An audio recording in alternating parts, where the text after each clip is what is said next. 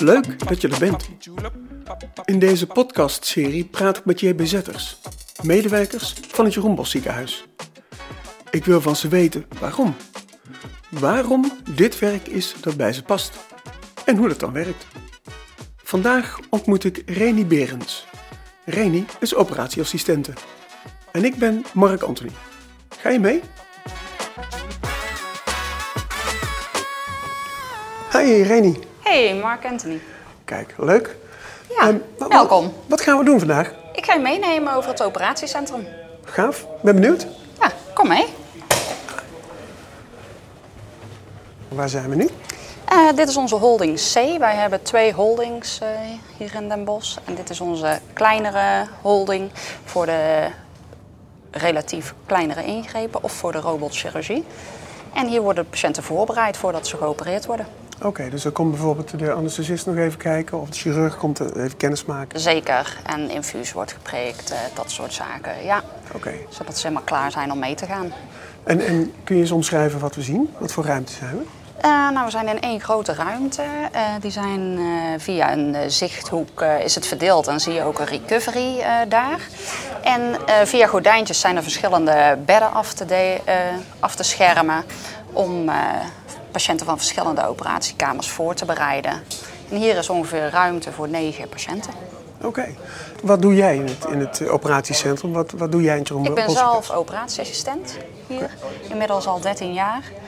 En ehm, zelf doe ik dus op de holding hier niet zoveel, behalve mijn patiënt opkomen halen. Dus op het moment dat je een patiënt ophaalt, dan Ja. is de patiënt nog bij natuurlijk, nog niet. eh, Zeker, zeker. Nog wakker. Wij doen wel eventueel de spinale anesthesie of de epiduraal of een plexus anesthesie hier op de holding. Dus eventueel kan er al wel sprake zijn van een verdoving. Eh, maar een patiënt slaapt nooit. Dat is pas op de operatiekamer. Ja, precies. Ja. En operatieassistent, wat houdt dat in? En hoe ben jij daartoe gekomen? Ja, nou, ik ben er eigenlijk via een hele andere tak van sport ingerold. Ik heb eerst eh, sociaal-pedagogisch werk gedaan. En toen wilde ik toch graag verder studeren. Ik was pas 19 jaar toen. En eh, via een kennis die operatieassistent was, eh, kon ik meekijken. En toen dacht ik, nou, wat een gaaf vak. En toen ben, heb ik gesolliciteerd en ben ik leerling eh, geworden. Dat vind ik heel interessant. Dus via via kom je in contact met, met die kennis en die vertelt dat ze dit vak doet. Ja, En had jij de gelegenheid om dus op de vloer te kijken Om wat dus het echt inhoudt? mee te kijken in de praktijk, ja. En eh, direct vragen te stellen vooraf en eh, daardoor eh, een goed beeld te krijgen wat het vak inhield. Dus op papier is het een heel abstract vak. En dat heeft mij geholpen en dat heeft ook wat deuren meteen geopend om als leerling binnen te komen, ja. En dan begin je, hè? dus eerst heb je dat, die, die eerste indruk, dan begin je. Ja. Hoe heeft dat gevoel zich voor jou verder ontwikkeld daarna? Eh, nou, natuurlijk is één dag niet representatief voor ons hele eh, vak en werkveld. Ehm, maar daarna eh, heb ik met heel veel plezier als operatieassistent gewerkt. En ehm, heb ik altijd daarna in verschillende dingen gespecialiseerd. Ik ben eerst gespecialiseerd geweest in GE-chirurgie, dus de buikchirurgie. De robot heb ik ook altijd meegedaan. En die twee heb ik een beetje afgewisseld. En toen kwam corona. En in coronatijd ben ik ehm, eh, als buddy uitgezonden geweest. Ik denk net als heel veel operatieassistenten. Eerst op de IC en toen op de SEH.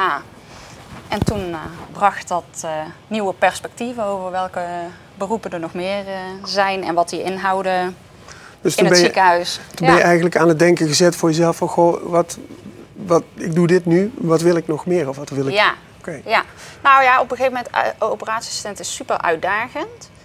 En, maar op een gegeven moment ging er ook zoiets kriebelen van, oh, hoe kan ik mezelf toch verder ontwikkelen en wat vind ik leuk? En bij mij bleef gewoon de patiënt centraal staan.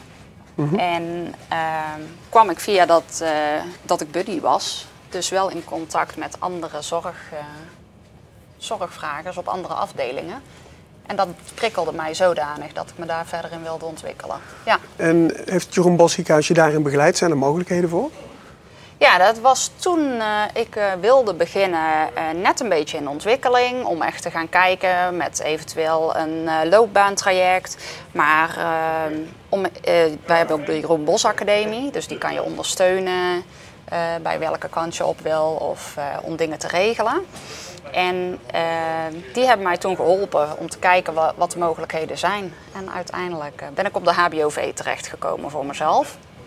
En om daar als basis mee te beginnen. Ja. En waarom vind je dat zo belangrijk om jezelf te blijven ontwikkelen? Nou, ik merkte aan mezelf dat je een soort van slaapstand krijgt. Je vak is super uitdagend en nog steeds heel erg leuk. Maar toch uh, bleef het een beetje dezelfde modus. Uh, dus ja, ik noem het zelf maar slaapstand. En uh, dat past gewoon helemaal niet bij me. Ik ben uh, heel leergierig, initiatiefrijk en ik wilde nieuwe dingen. En ik heb geprobeerd het eerst in andere specialismen te zoeken. Mm -hmm. Dus bijvoorbeeld even te schuiven naar de traumatologie ben ik zelf even gegaan. Even een pauze te nemen door naar een ander ziekenhuis. Even een zijdelings uitlening gedaan. En uh, dat was het dan toch niet, want je vak bleef hetzelfde. En okay. een ander specialisme, natuurlijk uh, bracht voor de korte termijn even weer veel werkplezier, maar op de lange termijn uh, kwam ik toch niet uit die slaapmodus. En toen dus verder gaan zoeken van wat kan wel helpen. En daar heeft het Jeroen Bos echt goed bij geholpen en gefaciliteerd. Ja. Dus als ik je goed begrijp, heb jij talenten die je dus nu meer kunt ontwikkelen omdat je voor HBOV gaat en, en daardoor ook gewoon in de toekomst weer breder bent, een bredere zin. Ja, precies. Ik zie wel de HBOV echt als, uh, als basis. En ik denk dat veel dat ook herkennen. Het uh, diploma zoals ik het nog heb van uh, jaren geleden is echt alleen voor operatieassistent. daarmee kun je geen zijdelingse stap maken. Um, zodra je de HBOV hebt, uh, dan heb je ineens veel meer uh, groeimogelijkheden als verpleegkundige, maar ook uh, daarbuiten naar andere afdelingen. Of, dat wordt echt meer als echt een generiek diploma gezien die op meerdere functies in te vullen zijn. Waardoor je ineens een heel ander arbeidsperspectief hebt naar de toekomst toe. Ja, dat vond ik een heel prettig gevoel. Je vertelde net dat je een uitstapje had gemaakt naar een ander uh, ziekenhuis. En dan kom je terug. Wat was de reden waarom je terugkwam? Echt het teamgevoel. Um, het andere ziekenhuis was ook uh, heel leuk. Uh, had chirurgisch zeker uitdagingen. Uh, maar voor mij het warme, vertrouwde bad en het team en echt betrokkenheid bij elkaar miste ik daar heel erg. En ik kwam erachter dat dat voor mij dus toch ook een hele grote rol uh, speelt. Dus de collegialiteit en uh, grote rol als ik gedacht had toen ik wegging. Hm, mooi. Ja. En heb je het gevoel dat je dat toe doet in je werk? Voor patiënt, voor collega's? Nou, dat sowieso absoluut. Uh, ik, ik, krijg hier heel erg het, team, het gevoel dat we één team zijn en met z'n allen voor een taak gaan. En ehm, ik voel daar echt wel een warm, een warm bad bij, ja. En wanneer krijg je dan dat, dat gevoel van het warme bad als je aan het werk bent? Nou, ik, ik, bijvoorbeeld waar ik zelf in zit is het robotteam. Uh, die zijn betrokken bij elkaar. Um, willen ook scholingen doen met elkaar. Dus willen samen naar iets bouwen en naar een grotere leercurve streven. Um, daar worden, we hebben hier nu onlangs een tweede robot gekregen. Um, dus er komen ook nieuwe specialismen die met de robot gaan opereren. En uh, je merkt dan dat een team weer heel leergierig wordt, weer echt uh, energie krijgt om die nieuwe uitdaging met elkaar in te gaan. Naar andere plaatsen te kijken, dus andere ziekenhuizen die mogelijk die ingrepen al doen. En met elkaar zo'n traject aan te gaan. En je merkt dat dat echt uh, ja, een ver verwarming van binnen het team creëert om daar met z'n allen voor te gaan. Ja. Dus ik hoor je ook een beetje zeggen dat het dat ontwikkelen, wat voor jou belangrijk is, dat je dat hier ook op de afdeling terugziet. Je ziet het zeker ook op de afdeling terug. En ik denk dat hier daar ook veel mensen plezier uithalen om juist wel op de operatiekamers nog die verdieping en verbreding te zoeken. Ja. Kun je iets vertellen over hoe jij naar het JBZ komt of hoe je naar huis gaat? Zeker. Is een beetje afhankelijk vanuit welke periode ik daar ga omschrijven. Vanuit mijn slaapstand, zoals ik het net omschreef, uh, waarbij ik echt op zoek was naar nieuwe prikkels om te leren, uh, dan kan het wel eens als een sleur gaan voelen. En dan ook moeten we gaan werken. Dan voelt het echt meer als een last om te gaan werken. En nu ik echt in die ontwikkeling zit en uh, ik dus echt voor mezelf nieuwe dingen continu aan het leren ben, ga ik echt met heel veel plezier naar mijn werk. Ja. Het ontwikkelen van talent, hè, dat, Dat is natuurlijk een prachtige zin, maar ik kan me voorstellen dat de afdeling en ook het Jeroen Bos behoorlijk wat moet doen om dat te kunnen faciliteren. Merk, merk jij daar iets van? Is het iets wat je in gezamenlijkheid doet? Uh, ik denk dat dat in ontwikkeling is. Uh, we hebben hier op de afdeling uh, thematieken. Dus je kunt al wel kijken uh, waar ligt mijn talent, wat vind ik leuk, wat past bij mij, uh, om vervolgens voor dat thema te kiezen. En in dat thema vallen dan bepaalde specialismen. En zo kan iedereen dus al wel zelf kijken ehm, waar ben ik goed in en wat wil ik. Dus op de afdeling zelf wordt daar ook al echt wel naar gekeken. En uh, vinden er ook gesprekken plaats waarbij mensen dat aan kunnen geven. Uh, waar wil ik graag staan? En buiten de afdeling, daar begint het zich echt opnieuw te ontwikkelen. En uh, ja, ben ik een van de voorbeelden. Maar zijn er ook andere mogelijkheden? Uh, heb je meer interesse in het management of andere gebieden? Uh, staan ze zeker open om daarmee naar te kijken. En dus via dat loopbaantraject, wat eventueel bij de Jeroen Bos Academie gevolgd kan worden, kan er ook gewoon gekeken worden waar is iemand goed in, waar wordt iemand blij van, uh, om die onderzoeksfase in te gaan. En ik weet dat een aantal collega's dat, uh, dat ook doen. Als je er nog niet helemaal uit bent van ik wil wat, maar wat dan? Daar kan ook begeleiding bij geboden worden. Ja. Er wordt natuurlijk ook veel van jou verwacht, neem ik aan. Ja, in het traject waar ik in zit, dat je echt met elkaar een scholingstraject en een leertraject aangaat, is er natuurlijk een verwachting van beide kanten en van beide partijen. Maar bij het onderzoekstraject hangt er nog niks aan vast. Nee, dan kun je vrijblijvend gaan kijken uh, wat zijn eventuele andere opties voor mij. Ja. Uh, werk dat bij je past is uh, iets wat Jeroen Bossica heel belangrijk vindt. Ja, en dan denk ik aan, net als een trui of als een jas goed kan passen, lekker ja. kan zitten. Zo zou het bij werk ook kunnen zijn. Heb je het gevoel dat jij, dat, dat bij jou zo leeft?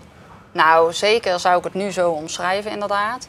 Uh, vooral omdat uh, ze nu dus in mijn geval kijken van uh, wat past bij Reni en wat helpt ons als ziekenhuis in plaats van ze werkt op de operatiekamers, dus ze blijft op de operatiekamers. Dus ik heb zeker het gevoel dat er nu echt meer op maat gekeken wordt.